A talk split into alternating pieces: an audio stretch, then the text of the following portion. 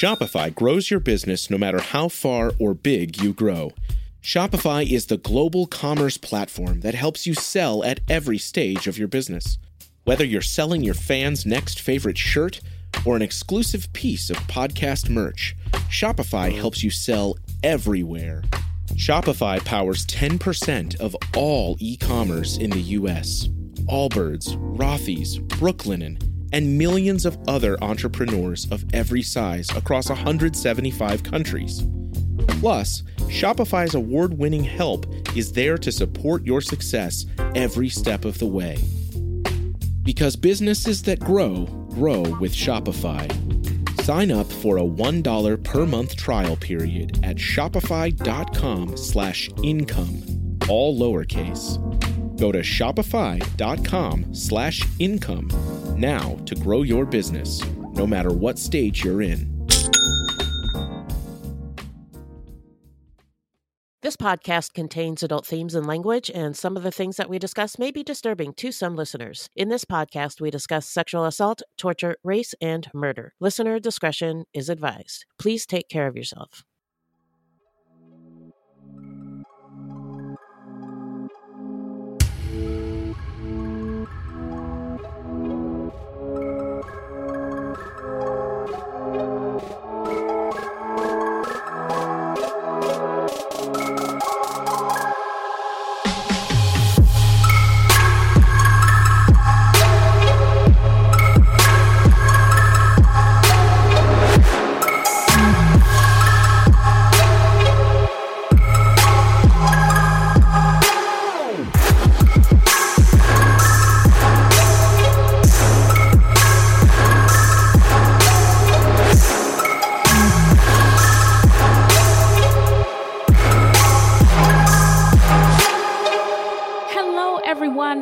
Welcome to Fruit Loops episode 196. Bienvenidos, bitches, and thank you so much for listening. Yeah. Fruit Loops is a podcast about true crimes committed by people of color and those who are othered and the victims, because contrary to popular belief, not all serial killers are straight, cisgender, able bodied white dudes. What? Mm-mm, girl, these cases rarely get any public attention because the news is racist. Huh? Allegedly. And we are Wendy and Beth. She's Wendy, a black Latinx woman, and I'm Beth, and I just happen to be white. She's one of the good ones. And we're not journalists, investigators, or psychologists, just a couple of gals interested in true crime. Also, the opinions expressed in this podcast are just that our opinions. so, who are we talking about today, Beth? Well, today we're talking about Trent Christopher Benson, a South Korean born American murderer, serial rapist, and suspected serial killer. What a mouthful. But Yeah. before we get into it, how you doing? I'm doing good. We're back from a trip, Mm-hmm. just kind of getting back into the groove of things, Yeah. getting back into work, which has been wild. Yeah.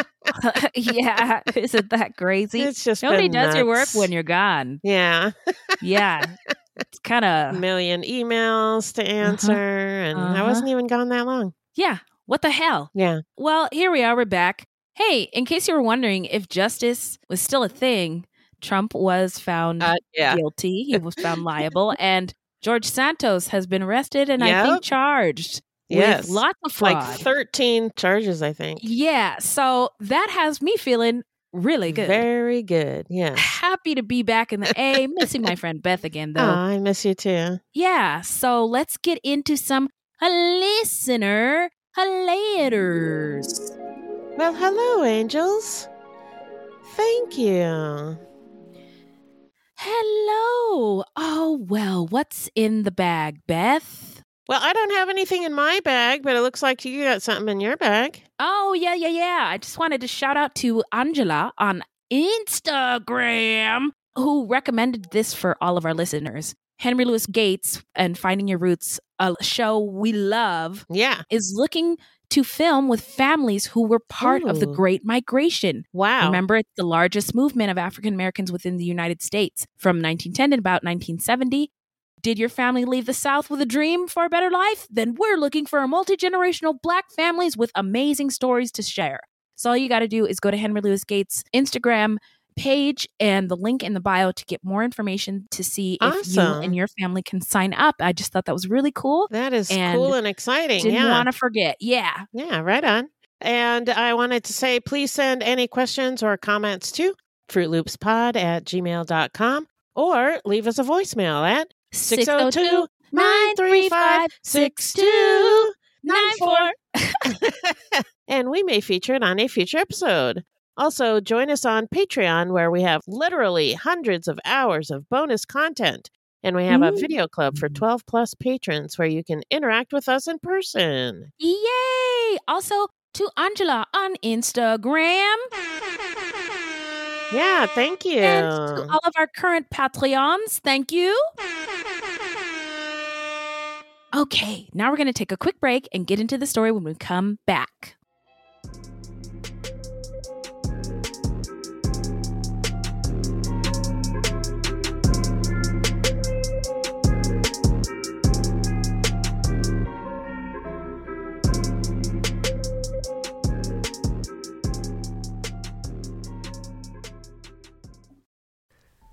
From DNA testing to the Dixie Mafia, Crime Capsule brings you new stories of true crime in American history.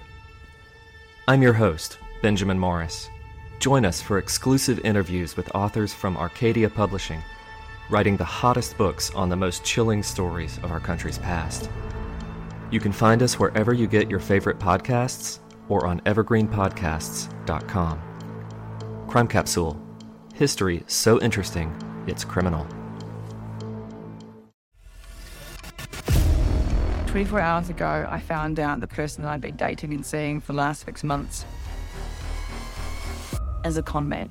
That is my sister Emma. Andrew Tonks's lies had been so convincing, she'd invested $300,000 with him. However, the tables were about to turn on Andrew. What he didn't know was that Emma had discovered his real identity. But to get any chance of justice, Emma had to act like it was business as usual. Coming up in this series, And that's when murder, all this stuff goes through my mind. I'm really, really scared. I'm assuming Sarah has watched too much Netflix and figures I've been defrauding you. Couldn't be further from the truth. That's what this was a real life story that seems so unbelievable, but it was actually true. a true story that all starts with one simple swipe to the right. I'm Sarah Ferris. And I'm Emma Ferris, and this is my story Conning the Con.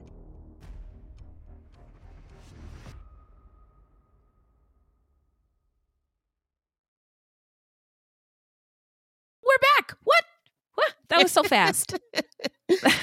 Remind us, Beth, who is our subject today? Our subject today is Trent Christopher Benson, a serial predator who raped four women and strangled two of them to death. Benson committed his crimes against women at different times over a three year period in Mesa and Phoenix, Arizona. All right, now let's get into some stats. Whoa. so, want to say rest in power to the victims and all those left in the wake of this piece of basura's heinous acts.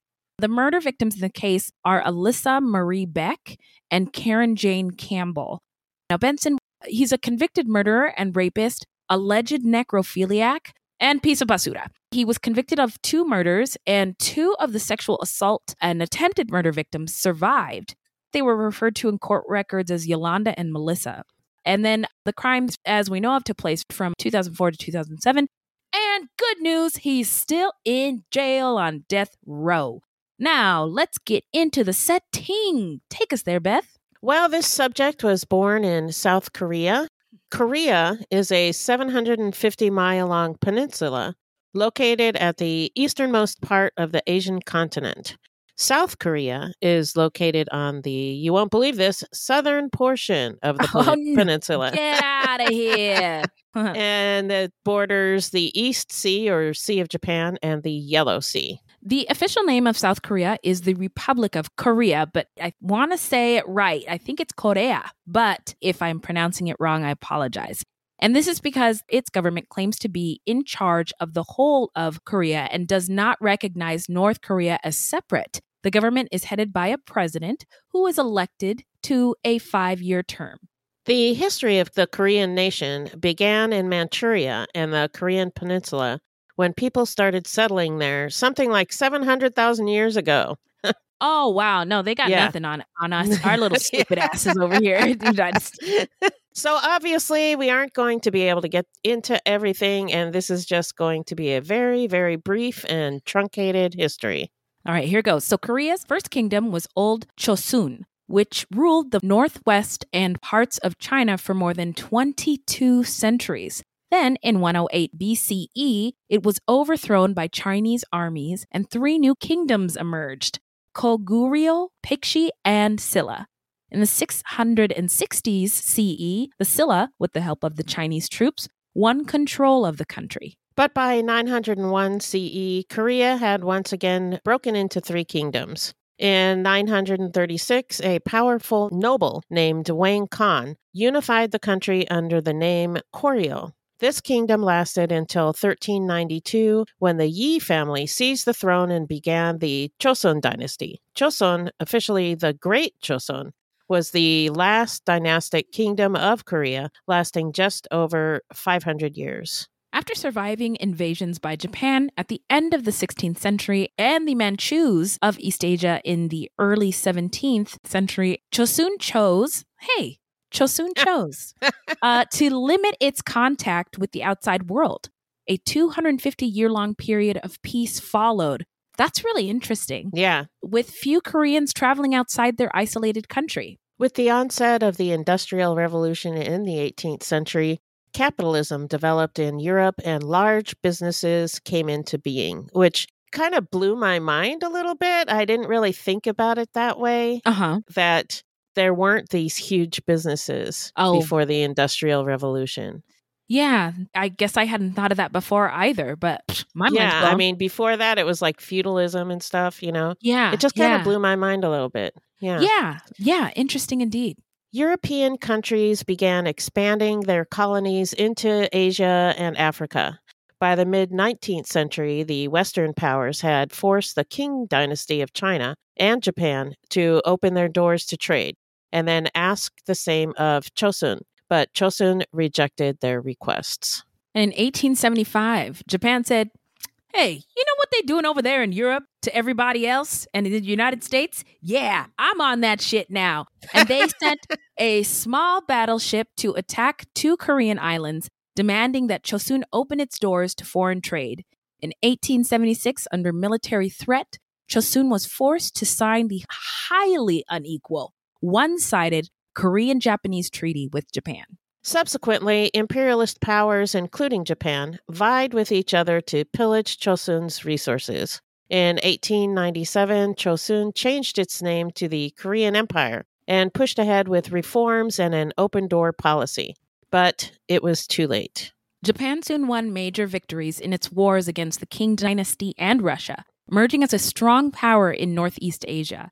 It took steps to annex Korea, and in August 1910, the Korean Empire was formally annexed by the Empire of Japan. Korea was then under Japanese colonial rule for 40 years. Yeah. During this colonial period, the Korean people suffered brutal repression at the hands of the Japanese, who tried to wipe out its distinctive language and cultural identity and make Koreans culturally Japanese.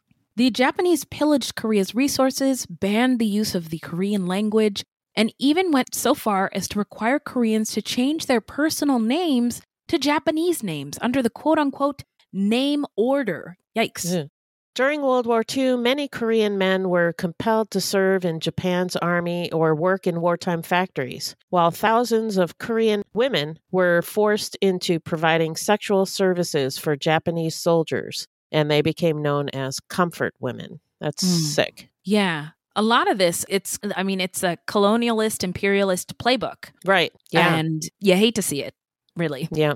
So when Japan lost in World War II, its territories, including Korea, were taken over by the Allies, and Korea was divided in half at the 38th parallel. Soviet troops occupied the north, while U.S. troops occupied the south.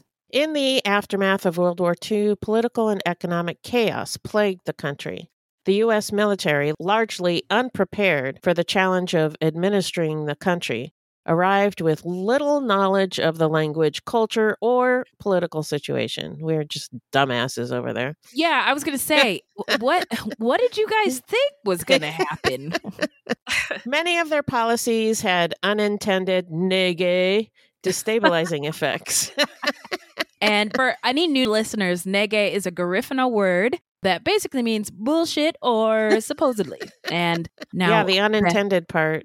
Yeah, yeah, exactly. What did you guys think was going to happen? I mean, that's I can't think of another way to describe it, but going into like a college calculus class and you haven't read one book or bought one book or even know how to spell the word calculus, but you're going to go in there and ace every test. Yeah, or run the class. Run the, I'm going to be the teacher of this damn yeah. calculus class. Yeah, thank you. uh, so on June 25th, 1950, North Korean troops armed with Soviet made tanks and fighters invaded the South, triggering the Korean War.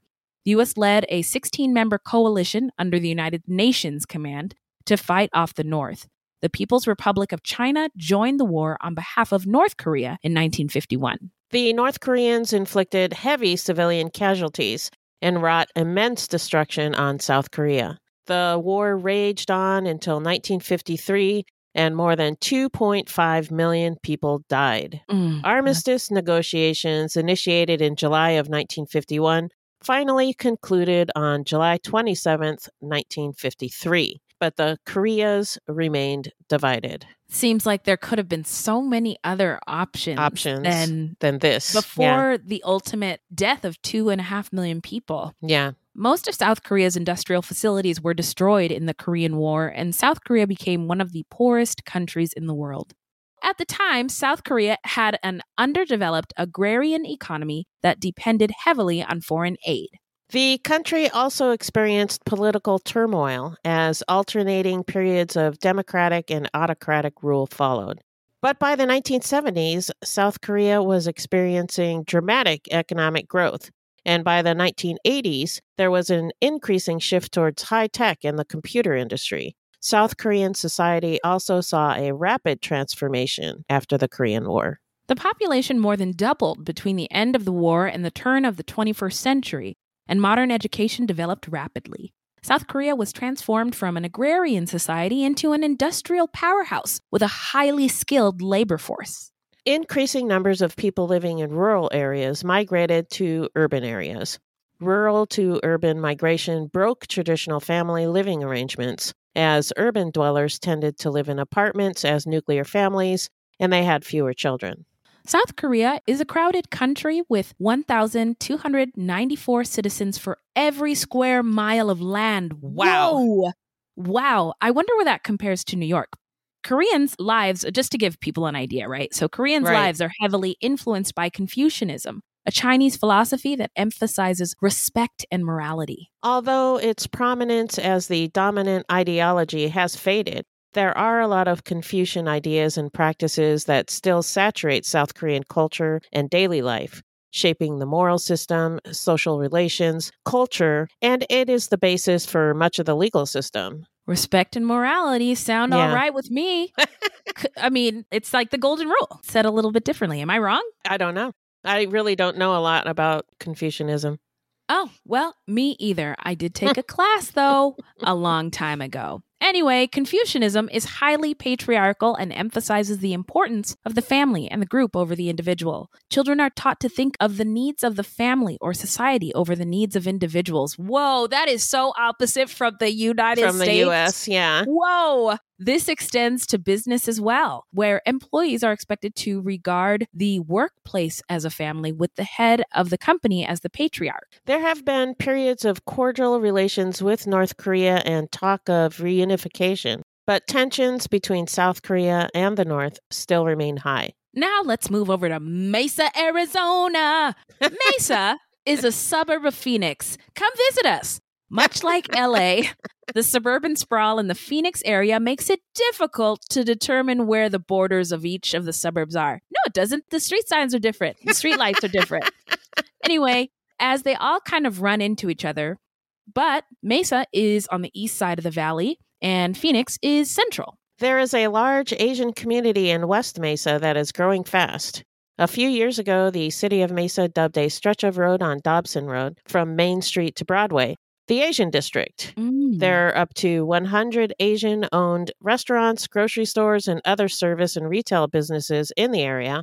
And even more businesses have popped up outside of those boundaries. I think that's so rad. It is really cool. I go there a lot, actually, to Yeah? the grocery stores and the restaurants. Yeah. Oh, it's right on. awesome. Yeah. Yeah, I love when you can kind of get a little taste of some different culture Yeah. or different experience or different kind of people not too far. Uh, it's so much fun going into the grocery stores. Yeah. Because, like, the vegetables and the fruits are different. And yeah. you can find so many different kinds of tea and all kinds of stuff. Yeah. Tell me about it. I love it. But as an aside, at the same time as this guy was active in the Phoenix area, so were Mark Goudeau, aka the Baseline Killer, which was technically our first episode, but we Right. recorded it. So now it's episode 94. And then the Phoenix serial shooters, which are two white dudes, and we so we didn't not do them. an episode. yeah, them. but it's interesting that all of this was happening at the same time. Yeah, you invoked the name of Los Angeles earlier when describing the city sprawl. Uh huh. Right. And it is interesting that in a city like Phoenix, which is one of the largest capitals in the United States, that there were, you know, a handful of really bad people doing really bad things, Bad like there were the in the same time. 70s and 80s in LA. Yeah. Yeah. So uh, now let's get into Trent Christopher Benson's early life. okay. Well, he was uh, born on October 7th in 1971 in South Korea, but was abandoned by his birth parents. Much of Trent's early childhood is unknown, but there are strong indications of neglect, abuse, homelessness, malnutrition, and poor prenatal care. And he was found wandering the streets before being placed in an orphanage. Trent was three years old when he was adopted by David and Elizabeth Benson, a prominent and well liked American couple from Fosston, Minnesota. He grew up in Fosston, a small, mostly white, rural town, where he had at least two siblings, a brother and a sister. So, just a little culture corner with Wendy and Beth on transracial adoption trauma. So, according to Liberation and Healing in Seattle, adoption is trauma. It's traumatic. If you think about it, an individual severing ties with one family, Or even an orphanage. yeah, or reintegrate into something completely new and foreign to them. Right. So, on top of all of the adoption itself, transracial adoptees struggle with racial isolation, racial identity. You know, then they don't want to upset their new parents, but they're still grieving the loss of their maybe their old home or their old community. They struggle with internalized oppression. And while adoption can and often is a really wonderful thing, adoptive parents should do their best to support their child acknowledge racism, acknowledge differences, and generally like be curious and listen to this young individual whose background is different than yours. Yeah. So, Good advice. thanks. I'm going to be the president of everything now. Uh,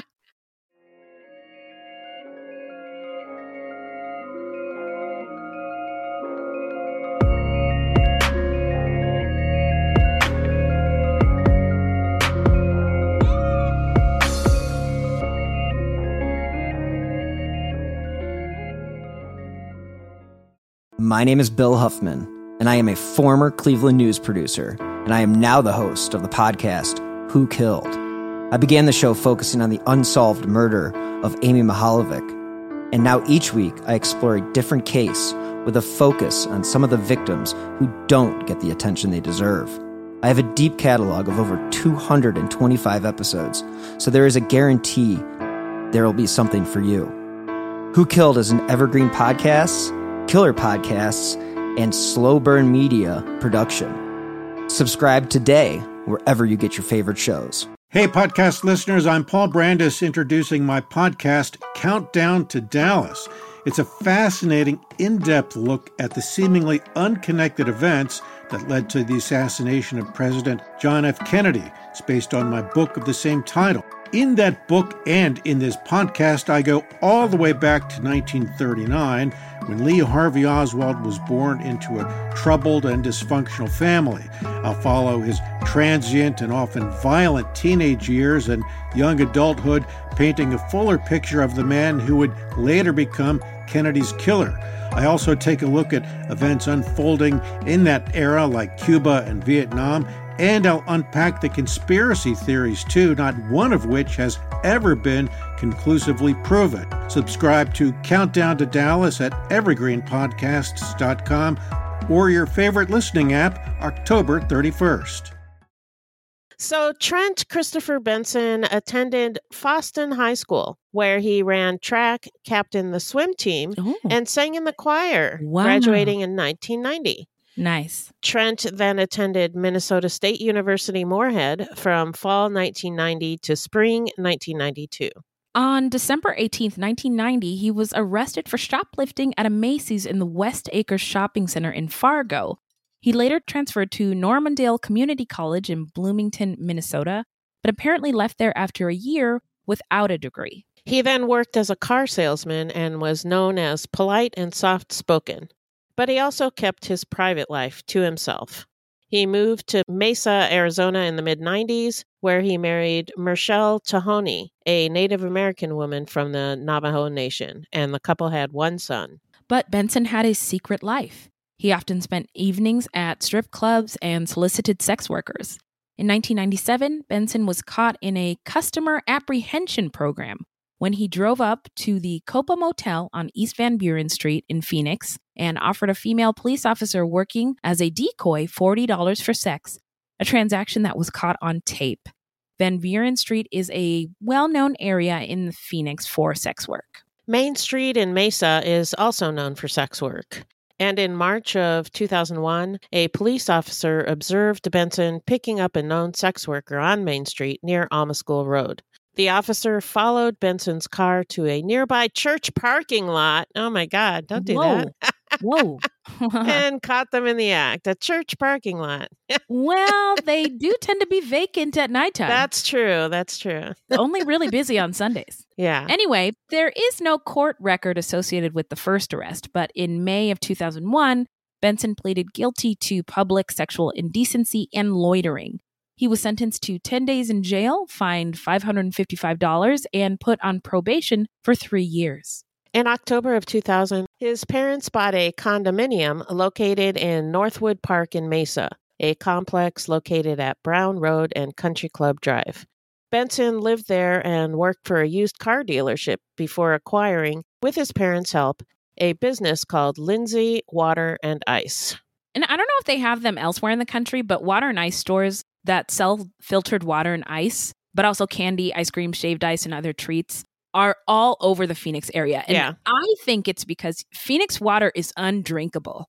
Um, seriously, it smells like doo doo, and you can't drink it unless you douse it in Splenda, Crystal Light, and some sort of hard liquor to make you forget the taste. And so when we first moved there, we were like shocked that you At could a terrible place taste so of the hot water. that you can't drink tap water and enjoy it. so we used to get this is kind of a tangent, but we would get 35 gallon jugs Yeah. of water and fill Right. them up. And we would do that once a month. Like we would take them ourselves to water and ice, fill them up ourselves, get ice cream, then cart them all back in our car back to our house. It Yeah. was quite the task. But anyway, water and ice stores are like the southwestern version of a bodega.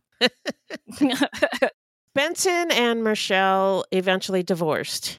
And in 2004, Benson took out a protection order against Michelle, alleging that she was an alcoholic and an unfit parent. He wrote that he was worried she would take their son to the Navajo Nation where she was from. Hmm.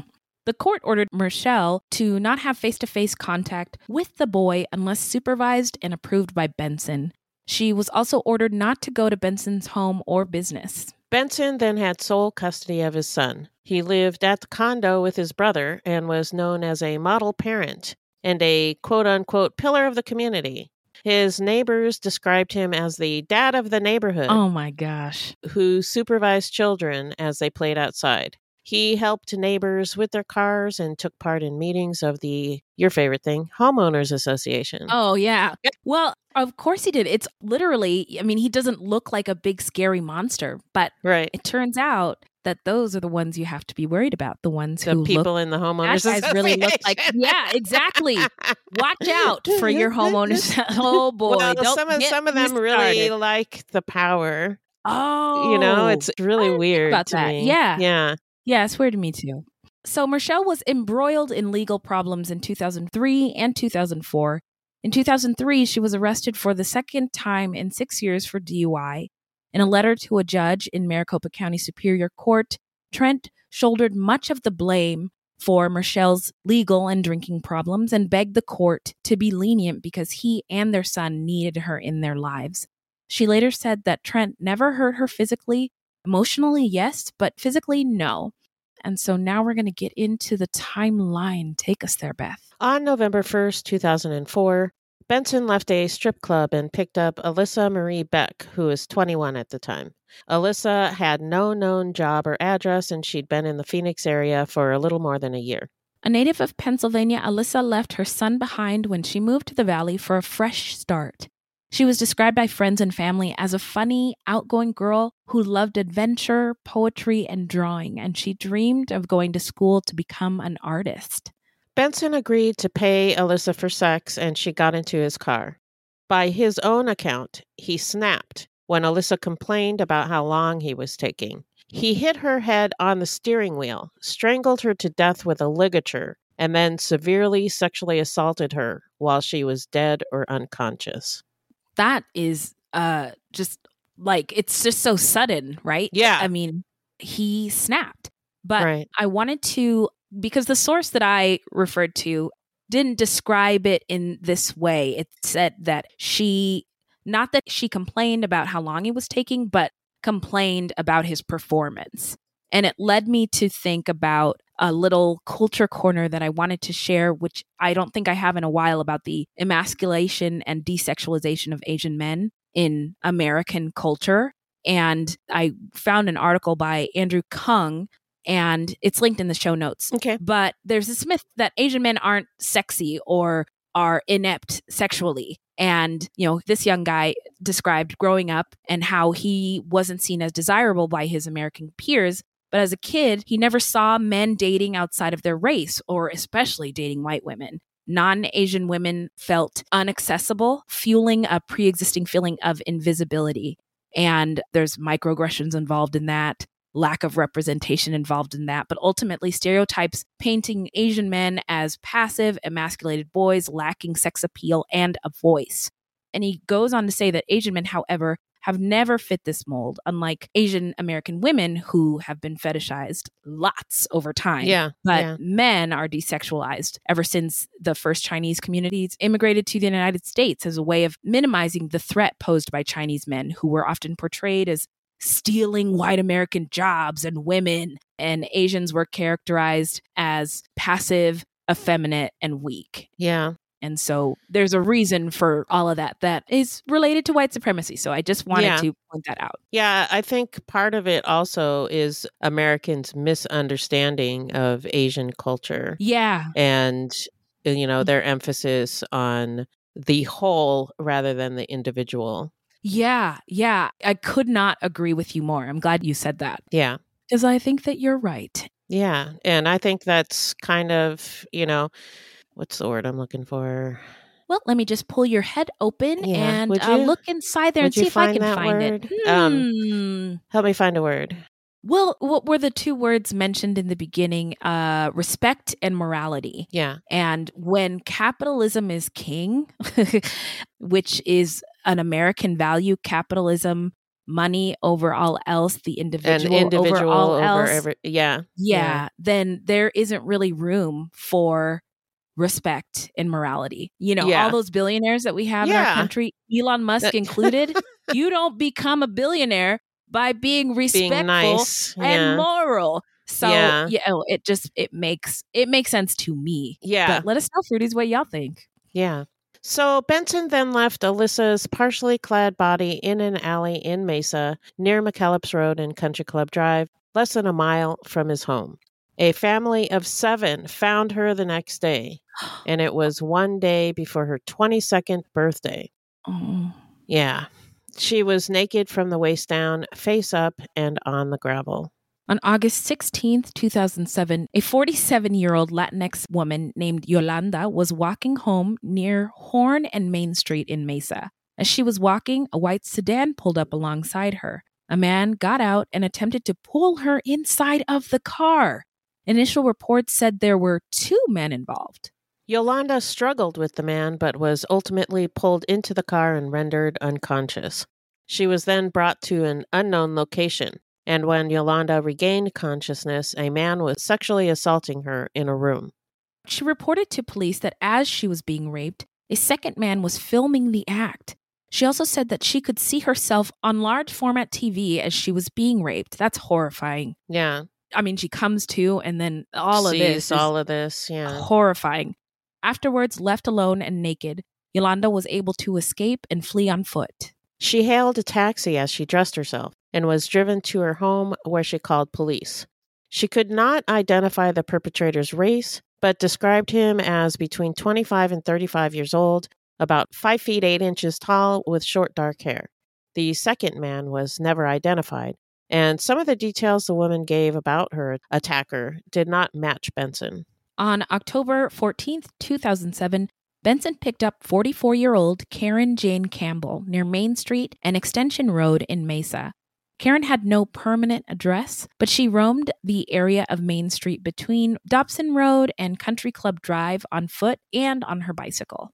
According to her ex husband, Michael Rowley, Karen had a mental illness and didn't like the medication prescribed to her because it gave her a constant low grade headache. She eventually turned to meth.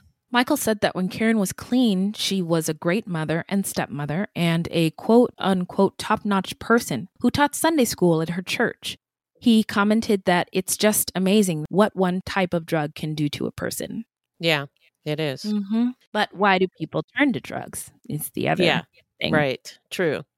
Karen started having run ins with the law after the couple divorced. She left the state after a 1998 drug conviction and then returned in 2004 to attempt to regain custody of her children. Benson brought Karen to his house after she agreed to engage in sex for money, but he became enraged when she asked for more money. He hit Karen and then strangled her with a ligature. He also sexually assaulted Karen while she was unconscious. Well, he later told police that he blacked out and awoke to find her dead on his floor. Hmm. Hmm. Yeah. Benson dumped her body on the 2700 block of East Leonora Street in a neighborhood near Lindsay and McKellips Roads. As he was leaving, he ran over her body with his car. Oh no! Oh Yeah. my god! Wow. He later claimed it was by accident. Hmm. Her nude body was found by a newspaper carrier. Police were unable to determine how exactly she'd been killed, probably because he'd run her over. Mm-hmm. On November 1st, 2008, 32 year old Elisa or Elise Leah Duwakaku was found dead in an irrigation canal. It was determined that she had been strangled to death and her body was found exactly a mile from where Karen Campbell had been found. Her body was covered with scrapes and bruises and included a boot or a shoe print. Mm. Initially, police said that forensic evidence linked her to the death of Elisa Beck. However, they later said there was no DNA evidence to link her to any of the attacks, Hmm. and Benson was never charged in her murder. On November 4th, 2008, at about 1 a.m., a 35 year old woman named Melissa was abducted from behind a business near 7th Street and Osborne Road in Phoenix. As she was walking across a lot, she was attacked from behind and choked with a cord. Ooh, now he's preparing by Yeah. grabbing tools and stuff like that. right. What a piece of basura. So she saw a white car before she fell unconscious. While Melissa was unconscious, Benson severely sexually assaulted and hit her. When Melissa regained consciousness, she was lying on the side of the road. She was found by a passerby. Mesa police were able to link DNA to three incidents the murders of Karen Campbell and Elisa Beck, and to one of the assaults.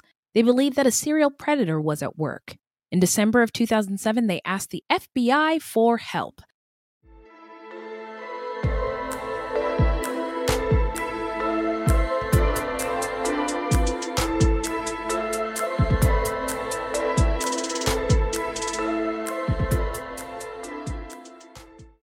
The truth about the Haditha massacre has been covered up, but not anymore. I know you know what happened. They went into houses and killed women and children. What are you thinking? What a mess. U.S. Marines murdered innocent civilians in cold blood. And at the center of it all is 25 year old Sergeant Frank Wuterich. And me. Murder in House 2. A new podcast from Crowd Network. So now let's get into the investigation and the arrest. Hit it, Beth. In the spring of 2008, a woman told Mesa police that an Asian man in a white car had repeatedly attempted to solicit her. She said the man frequented a local bar and the police began watching him. That man was. Who was it? Who was it? Benson. In May of 2008, he stood outside of his place of business smoking a cigarette. When he had finished, he dropped the butt to the ground and went inside.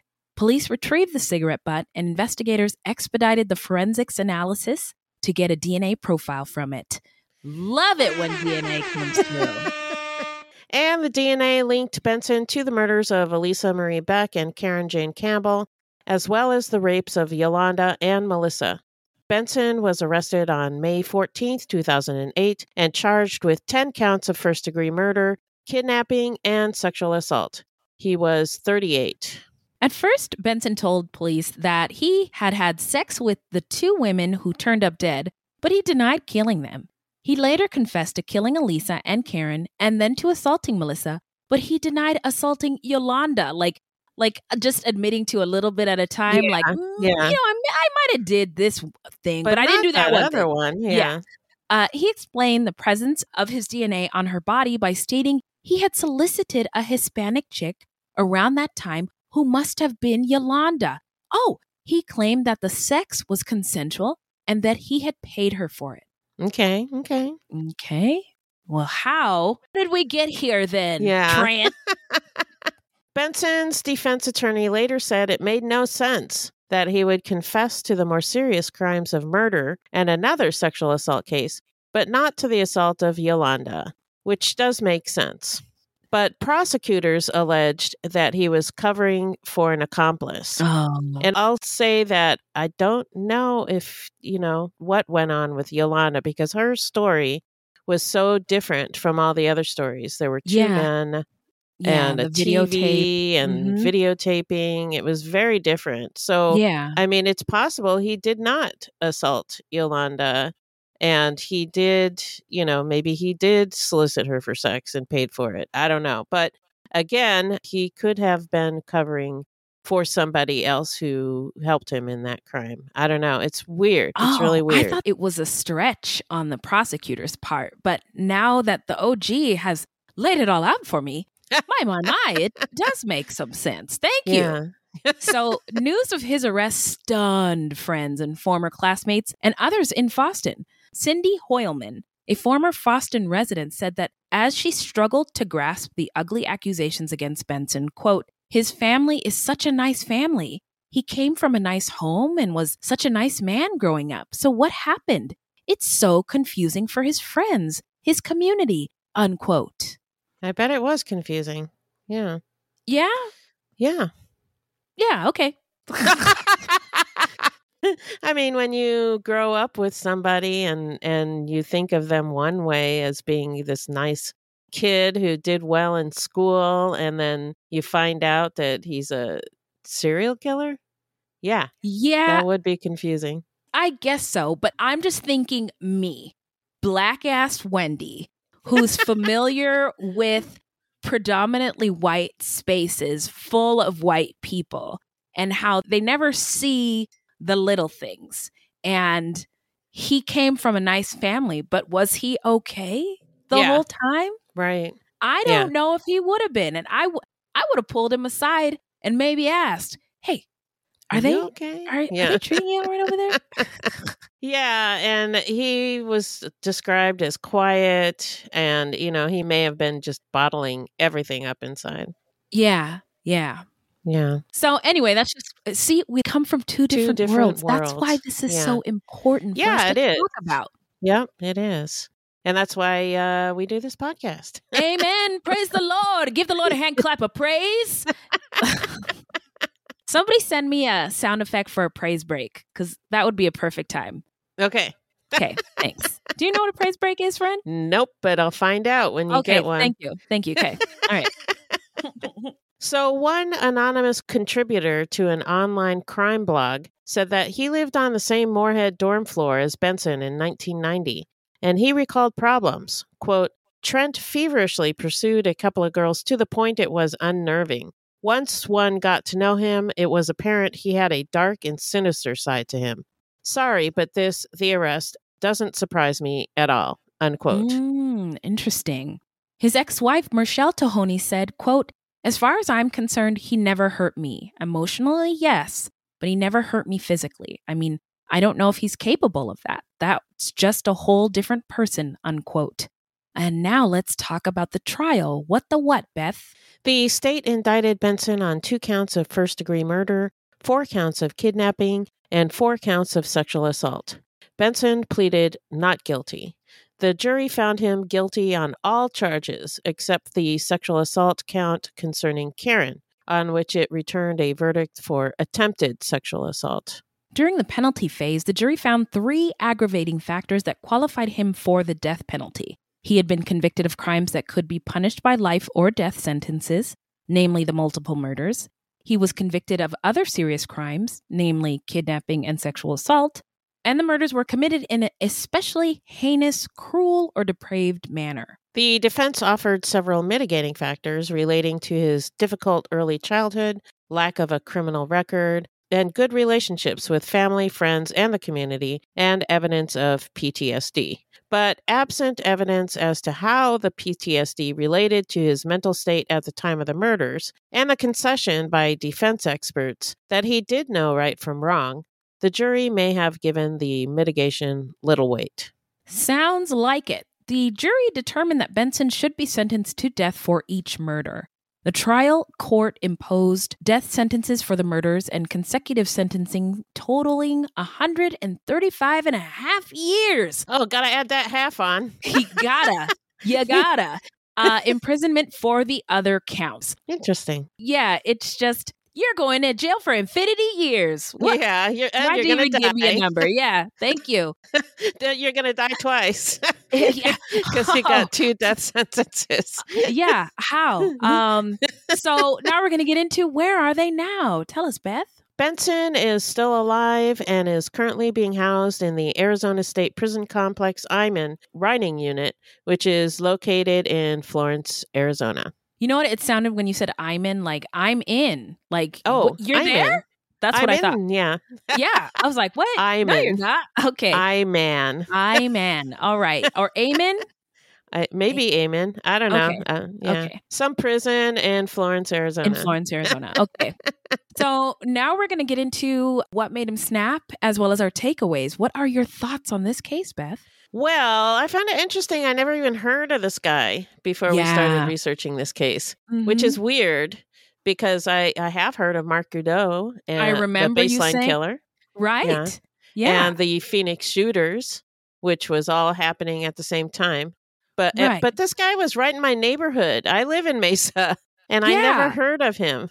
yeah. It's weird. Yeah. Yeah, it is. But Yeah. I thought part of it was the timing because there's three really terrible people roaming the Phoenix metro area. But at the time, and I just I wanted to say this before you before you go on so it's Okay. not a moot point later Right. that this was a time of economic recession, right?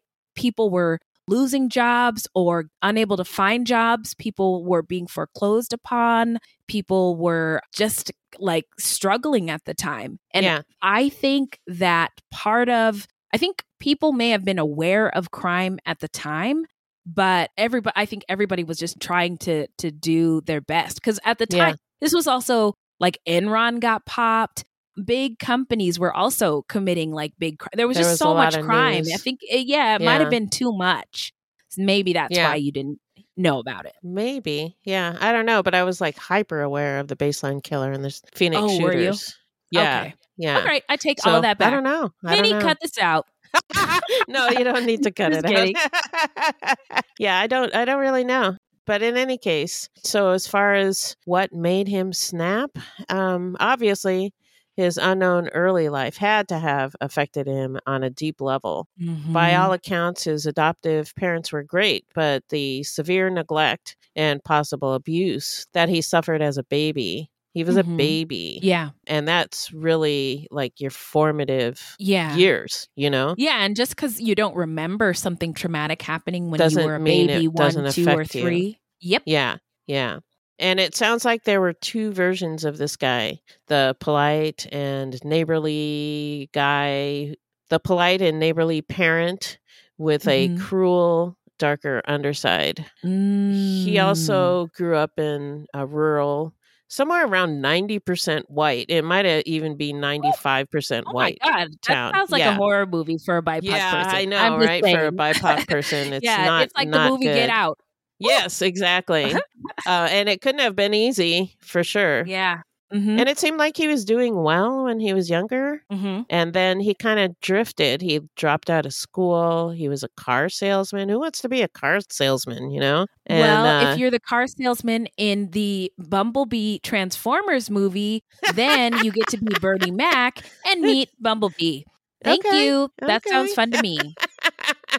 um, I don't think he was living up to his potential because, you know, he, Mhm. he was doing so well in, in high school. I think he Yeah. he could have done better. Yeah. And maybe maybe he was angry about that. I don't I don't yeah. know.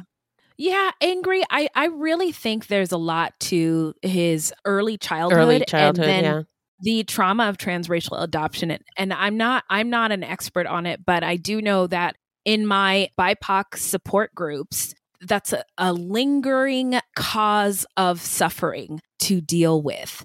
And I imagine that if his parents were from Minnesota, that they may have been the types to not acknowledge racism or maybe even be those people who say colorblind people. shit yeah. like, yeah, we don't see color. We just love him.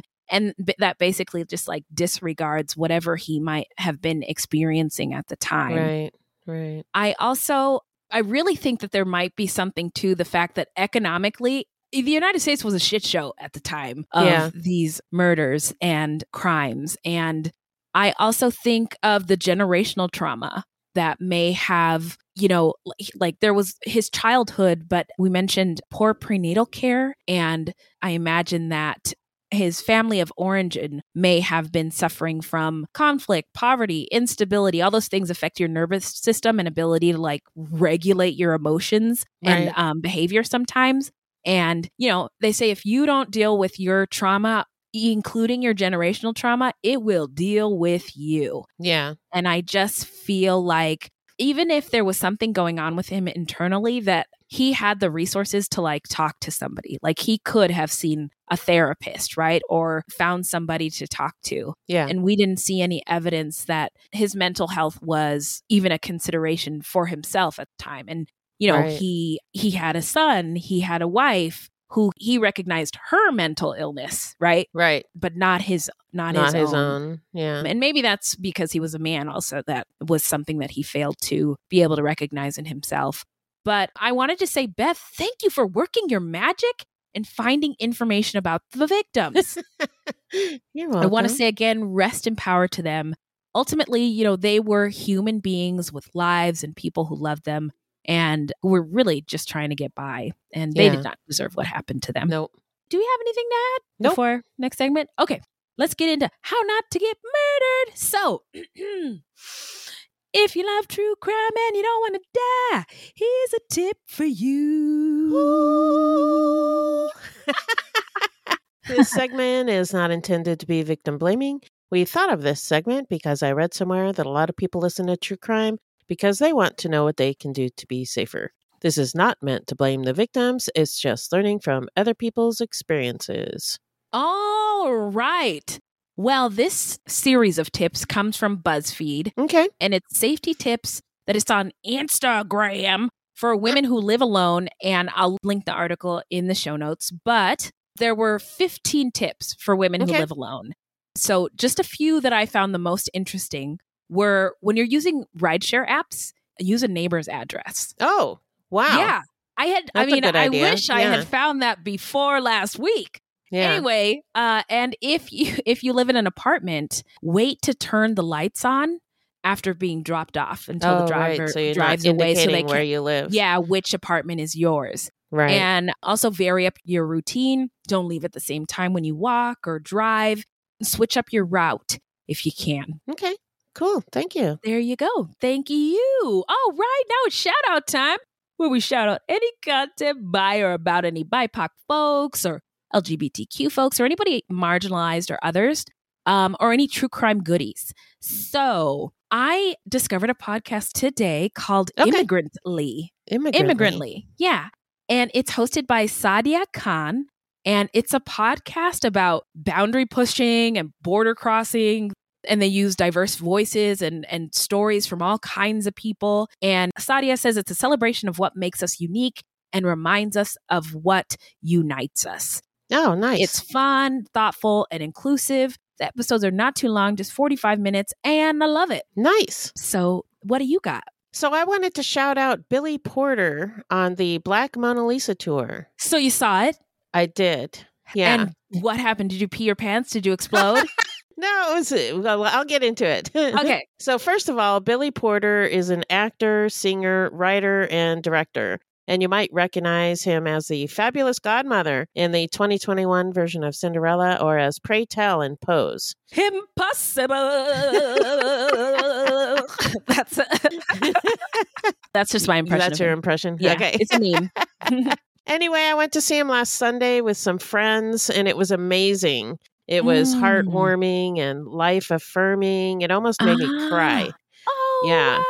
I loved it. And uh, it was interesting. The audience was interesting. At least, you know, this was in Arizona. Uh huh. So I don't know what the audience is like elsewhere, but there were all kinds of people Oh. young people, older Yeah. people, Yeah. LGBTQ people Oh, I love it. heterosexual people, all Yes. kinds of people, and Oh, everybody was.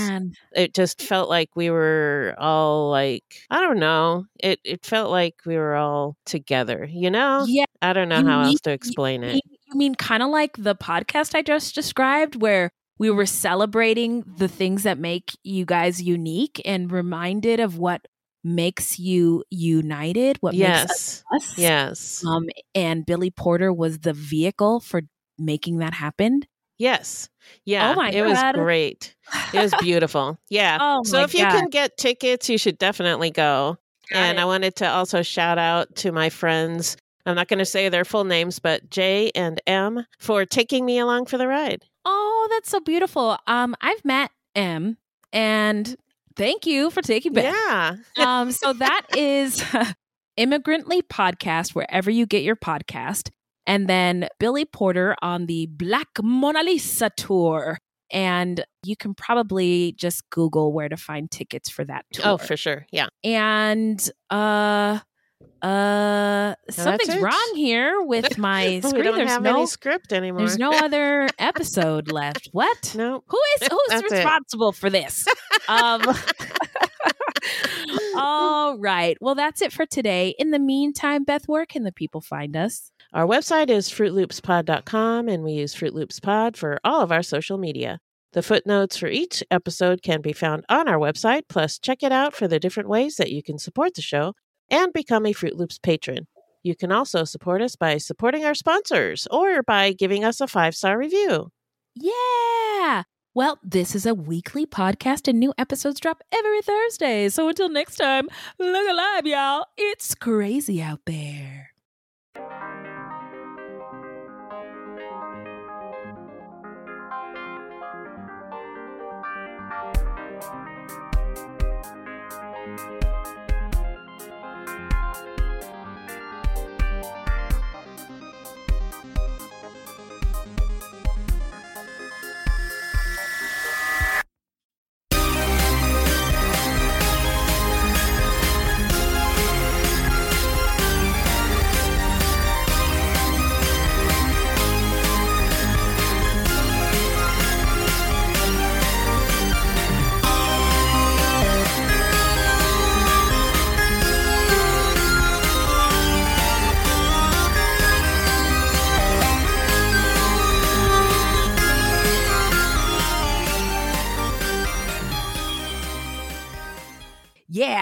On that shit now. Oh, my dog is being a butt. Hold on. Oh, it's okay. Sid, what are you doing?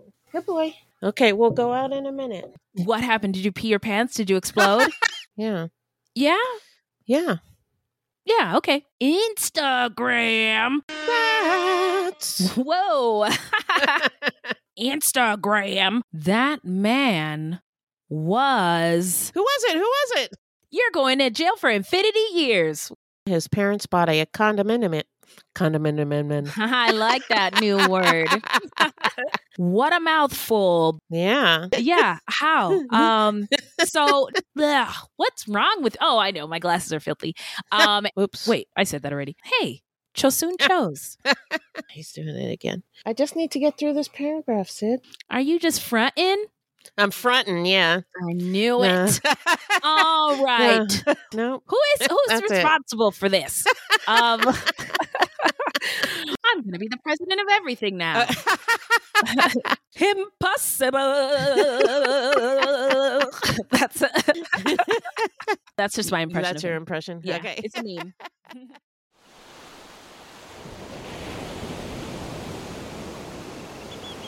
Did you guys hear about that couple that went on vacation and one spouse murdered the other? In fact, the entire vacation was planned just so that they could make the murder look like an accident. Ah, so like a slaycation. Oh boy, sounds like a fun new true crime podcast to me.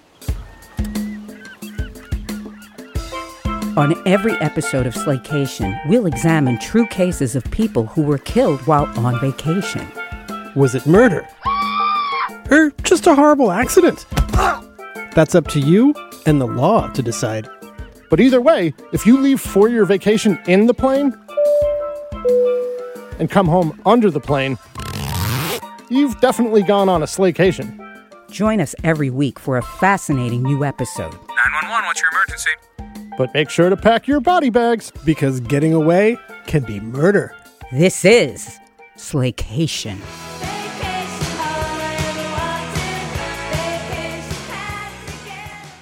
Hello, this is Gary Girod welcoming you to check out the French History Podcast. Our main show covers the history of France from the first humans until present. If you liked Mike Duncan's The History of Rome and wanted a similar program covering the land of beauty, culture, and love, we are exactly that. We also host world renowned scholars who have delivered guest episodes on their specialties, including 18th century pirates, revolutionary booksellers in 20th century Paris, the special friendship between the Marquis de Lafayette and Thomas Jefferson, and numerous others.